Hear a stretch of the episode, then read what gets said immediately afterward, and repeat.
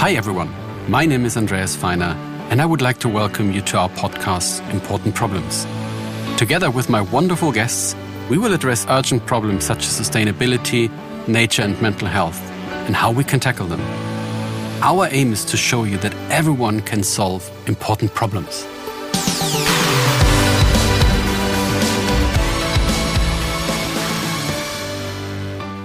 Hello, today we are meeting Erik Breen. Um, Erik is a pioneer in the sustainability movement, and he talked today about his career, um, about his values, um, but also about data and integrated thinking.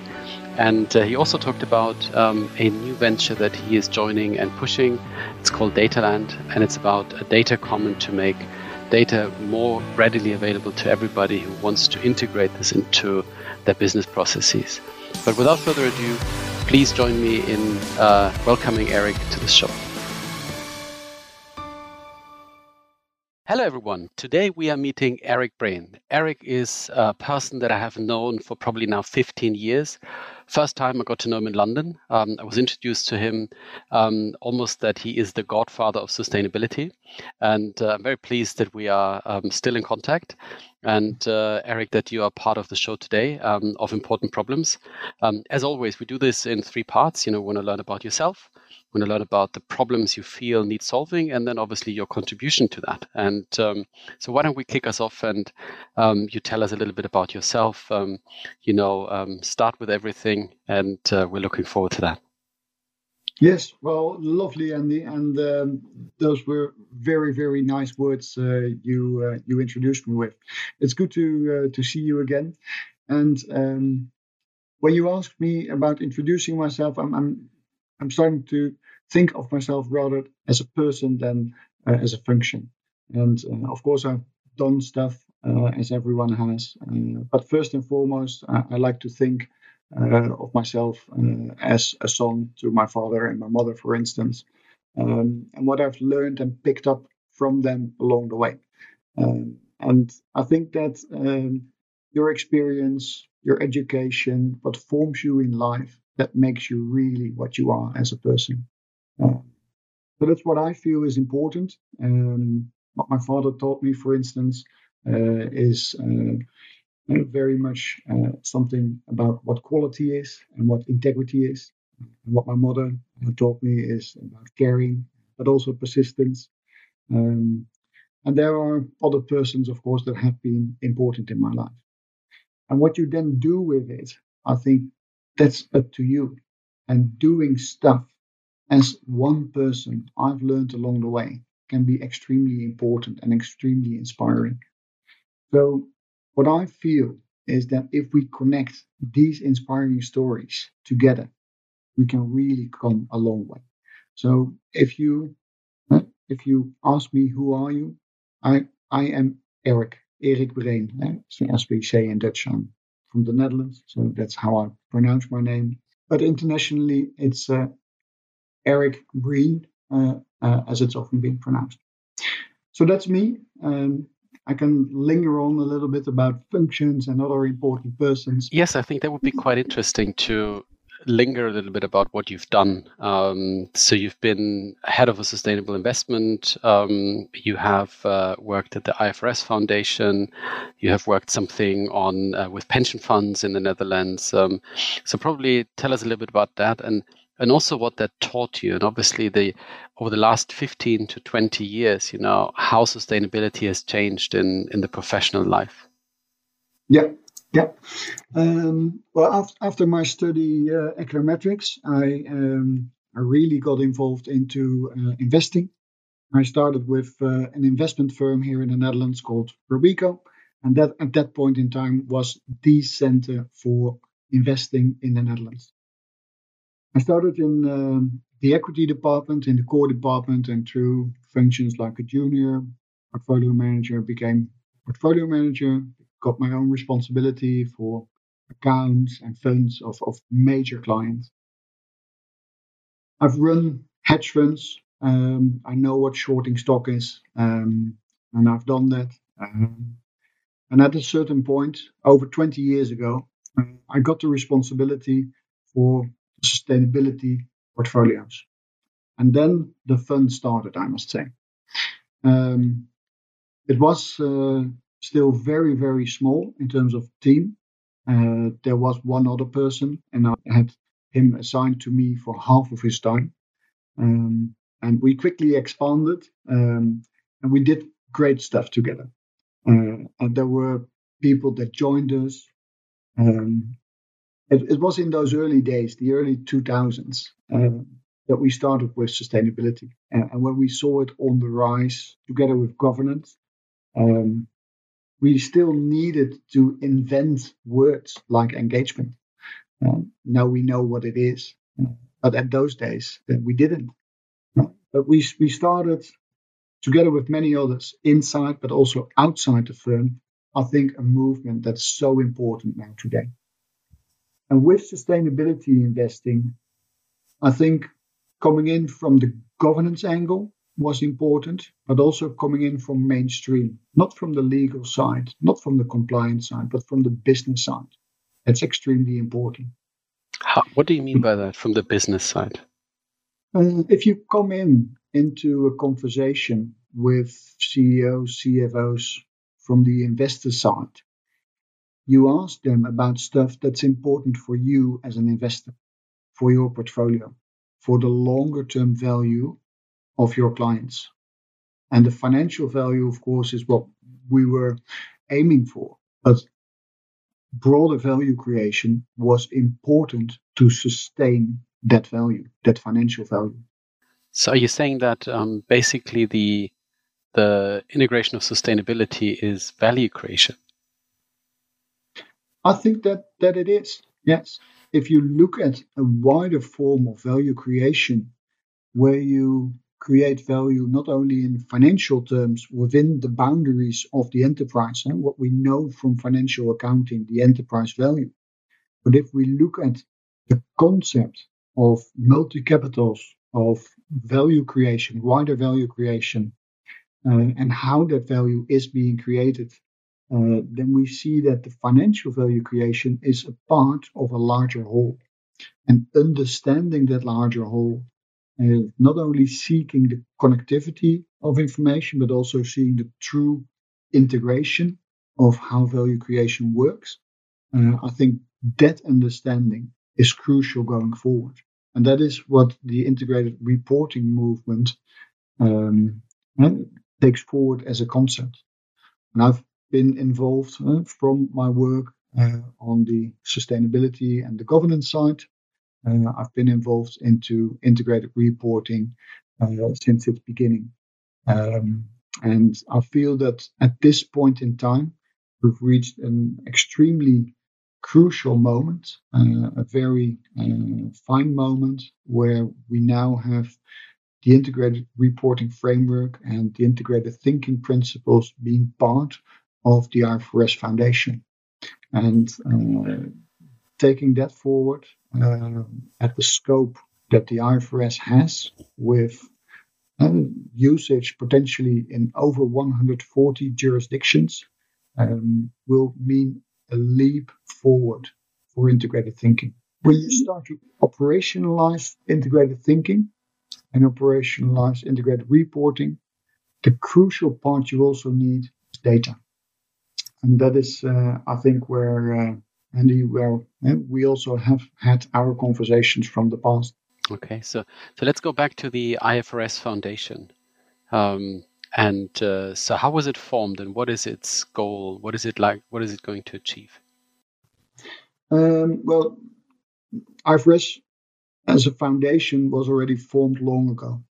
So, um, the IFRS Foundation, uh, through the International Accounting Sustainability Boards looks after the IFRS standards, which are leading in uh, financial accounting. And uh, many, many companies worldwide, large companies, report using uh, the IFRS standards as a basis for preparation. So those are extremely important. And the board, the IASB, the International Accounting Standards Board, has now gotten this, uh, a system. And that system is the International Sustainability Standards Board. And they are about sustainability standards. So you're saying that the financial reporting is at the same level of sustainability reporting? In terms of those two boards, yes, they are. Yeah.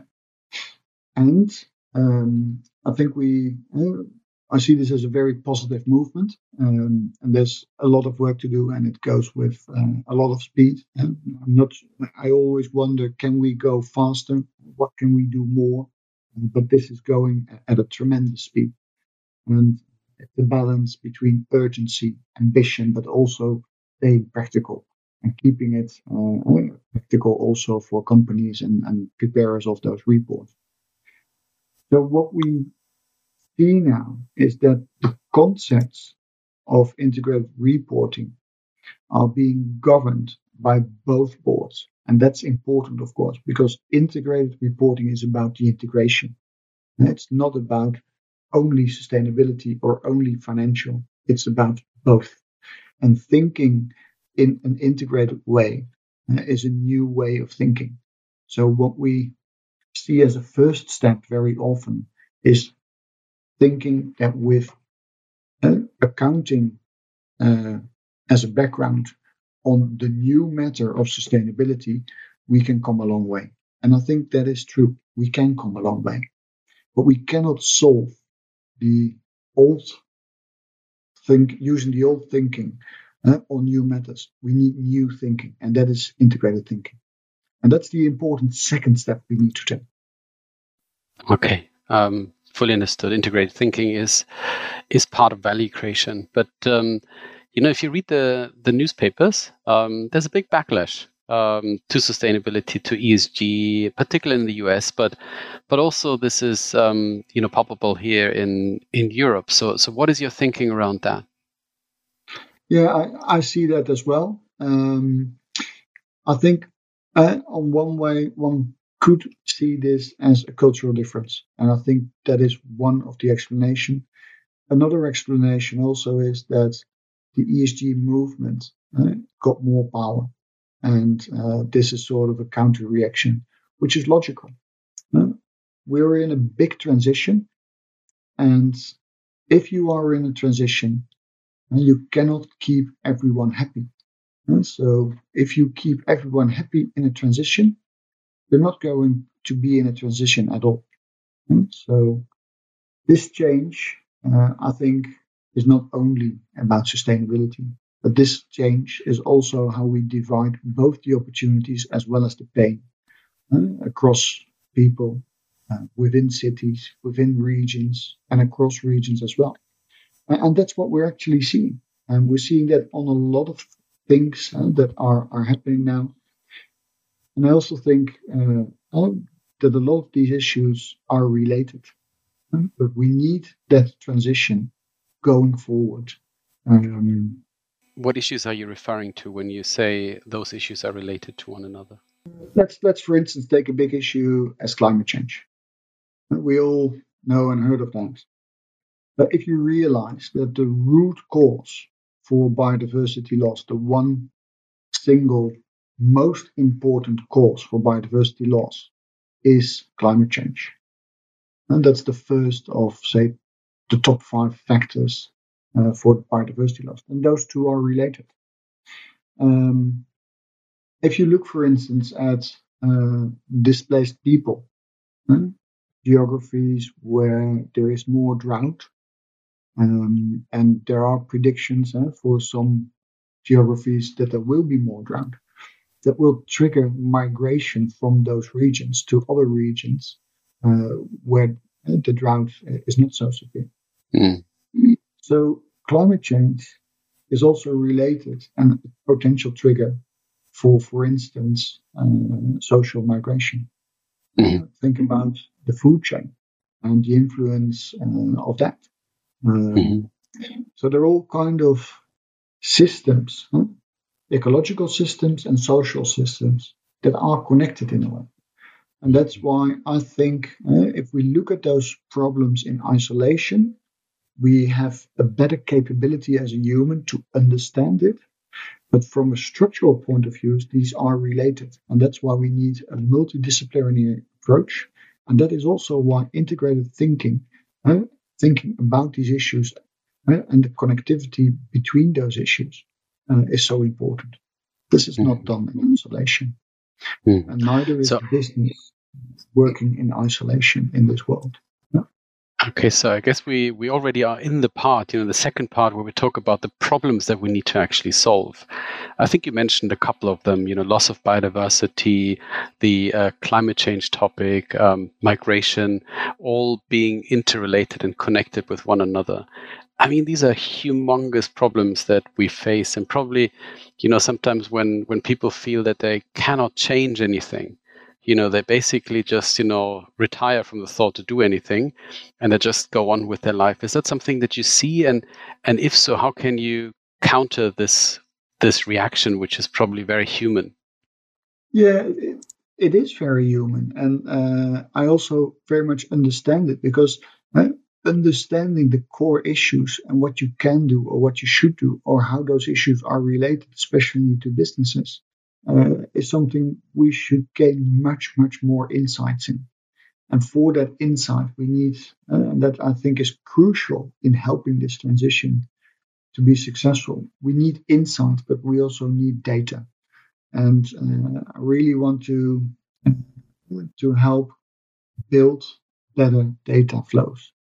That is, I think, what will help to implement integrated thinking uh, and help us to create value as a world. Okay, but but how do you do that? You know, like if you have um, companies that are already you know under a lot of stress to, you know, produce uh, financial information, um, it's very complicated companies at some point in time. You know, we know from companies that have hundreds of people just in gathering information and then reporting this to the outside world. On the flip side, you have small and medium-sized enterprises which have too few people and you know just do not really know where to get the information from. So, so how do you solve that riddle? I not necessarily think that um, we need more data. I think we need better data. It needs to be standardized in a certain way, and that's already going on. And I also believe that with the standardization of content, and there also will be a standardization in terms of the digital format, and we need both.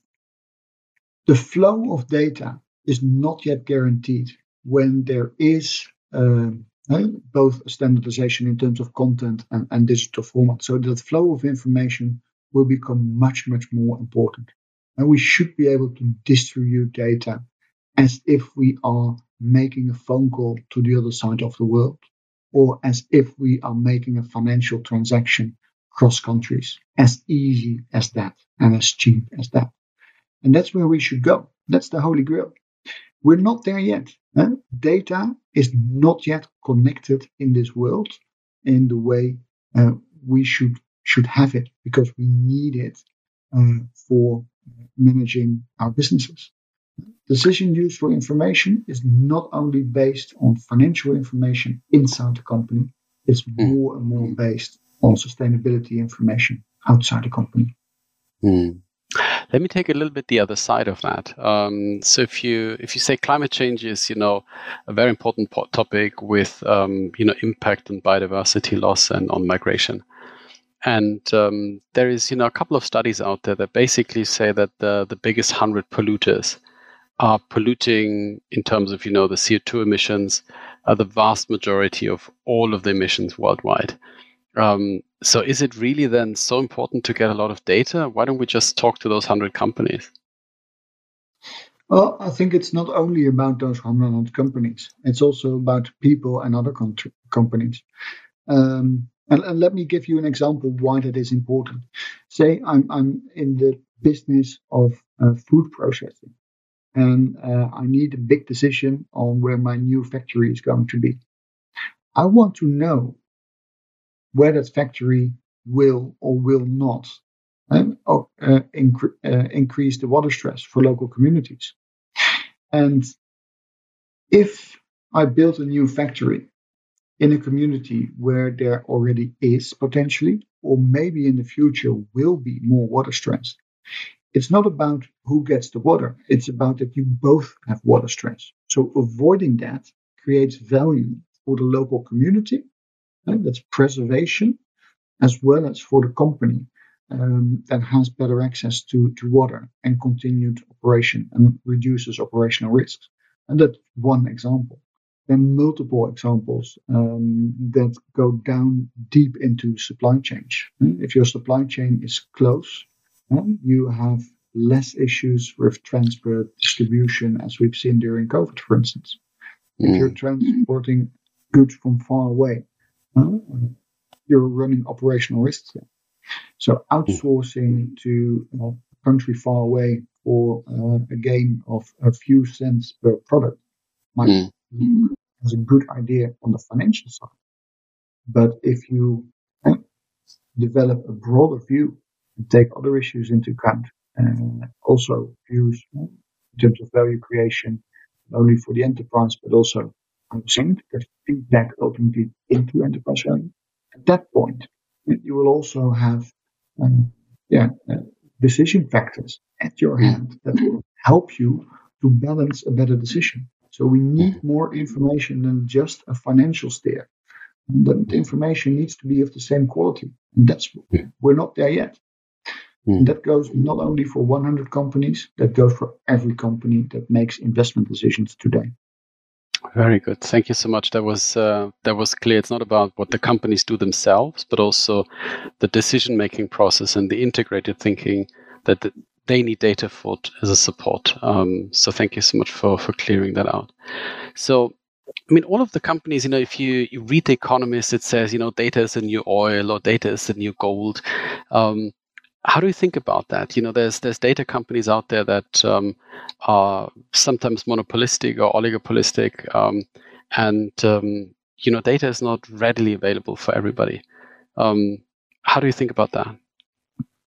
Well, I think there are some issues we need to fix with data, and when I say some issues, I mean the issue of costs, I mean the issue of quality, I mean that there are gaps and there's also a usage problem there. And now I can elaborate on all of those four. If you look at the costs data, data that companies need to buy today to be compliant also with regulation, those costs are increasing severely and they're only flowing into the pockets of a very minor few companies that have the market power there. And if you look at the model basically they are selling someone else's data. And you can question that, whether they should make a profit of data that we so much need to run value creation for our companies and for our countries. So that's the issue of cost. So cost is an obstacle. We need to bring that down. Quality is another one. If you look at quality of data, it's very often that data is not really comparable. It's not always reliable. And certainly, it's not always timely. Uh, if you need decision useful information, it needs to be there when you need to make a decision, not three months later, uh, when someone somewhere has put the data in. So we need to fix that as well. And then there are gaps. There's simply a lot of companies that are not worthwhile for these big data vendors to pick up because only a few of the clients will use that data point. Mm. So it becomes very costly. And this is a profit gain data. And we mm. should take it out of the profit domain and we should bring it into a non-profit sphere where we see data, ESG data, and financial data much more as a commodity that will help drive value creation. Okay, so almost like as water, waste, and um, electricity, probably. Yeah, you can think about it as a common, and uh, also as something that I think uh, will put back the control over uh, your own data with you as a company or with you as a person if it's your personal data. That's, mm. that's very good, very good. So, what is your contribution to to get to such a world? Is there anything that that you can do yourself or other people can do? I've spent uh, about 10 years uh, working on integrated thinking and integrated reporting. And it's now time to make a next step. Um, and that's why I joined DataLand. And with DataLand, we want to solve this data problem and fix that. I'm very much a shaper, a pioneer. I want to build stuff. I'm not a shopkeeper. If you, you ask me to keep a shop, I will get bored within two years. Um, and this is a very exciting new venture that will keep me excited for the next five or 10 years, uh, and where I really want to build uh, out the data problem that we have and make that an opportunity uh, for everyone to join. And so, DataLand will be the community where we will connect the data owners and the data users in a way that is not seen today. And we want to do that within a non-profit sphere, and we want to grant access to those who need the data the most. And so that that's important. And we want the data to flow. So that means that data flows from the owners, keeping them in control, to the users, making them access to data that they have the quality and their fingertip in the time that they need. That's our ambition. So that That's data right. flow is our single most important KPI going forward. Well, that's very interesting. So, so what data is flowing through that? Um, are there? You, you, spoke about standardization. Is there anything in particular that you want to start with at DataLand? Yeah, well, the, the the key issues where data needs are today are, for instance, in Europe, the EU taxonomy. Um, there's also a lot to do about the supply chain. Uh, and in Germany, that has started with local legislation, which is beautifully called the Lieferketten-Sorgfaltspflichtengesetz. Um, I needed to study on that word. Um, but also, we sim- see similar movements uh, in Europe where the, as we call it, CSDDD uh, is now being worked out in consultation, and uh, among others, that has this local German gazettes as an input. And so that will be much more important. And those are actual topics uh, mm. companies, investors, capital market providers need to address today. Obligations under the SFDR in Europe and under the CSRD to Europe require a lot of data and that's where we really want to start. Um, but we don't want to stop there. That's brilliant. So, so when are you when are you starting? When is it when is it going live? Uh, we already have started. There is value in DataLand already for you today. So we want you to join us. and Ask what 50 companies, for instance, can you already deliver to me? Uh, and if we don't have it, we will go out and get it for you. And that's how we want to prove our value to you today. And all we ask today in return for that is that you help us to build a better data lab for tomorrow.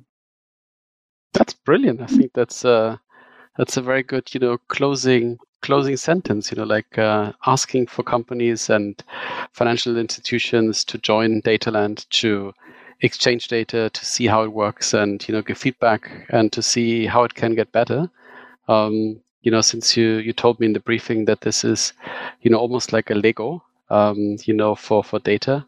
Um, in a similar way, you know, DataLand could be seen as a as a Linux for data. You know, people can go in there. It's open source, and you can, you know, shape it and create it in in in the way that you need it, rather than you have to buy something which you know other people tell you what the definition is going to be. So, so I'm very mm-hmm. excited to see this, uh, um, you know, going going live and uh, starting starting its its its reality. So so we will be, you know, looking at this. Um, we at PwC will use it um, uh, and and try it out and you know test it and, and make sure that uh, you have everything you need in order um, to kind of you know build something that is a is a common data utility and a data common, which then you know probably you can disprove data is the new goal. So probably it's the new utility.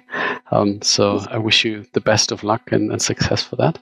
Thank you so much for being here, and um, it was great having you. Thank you so much.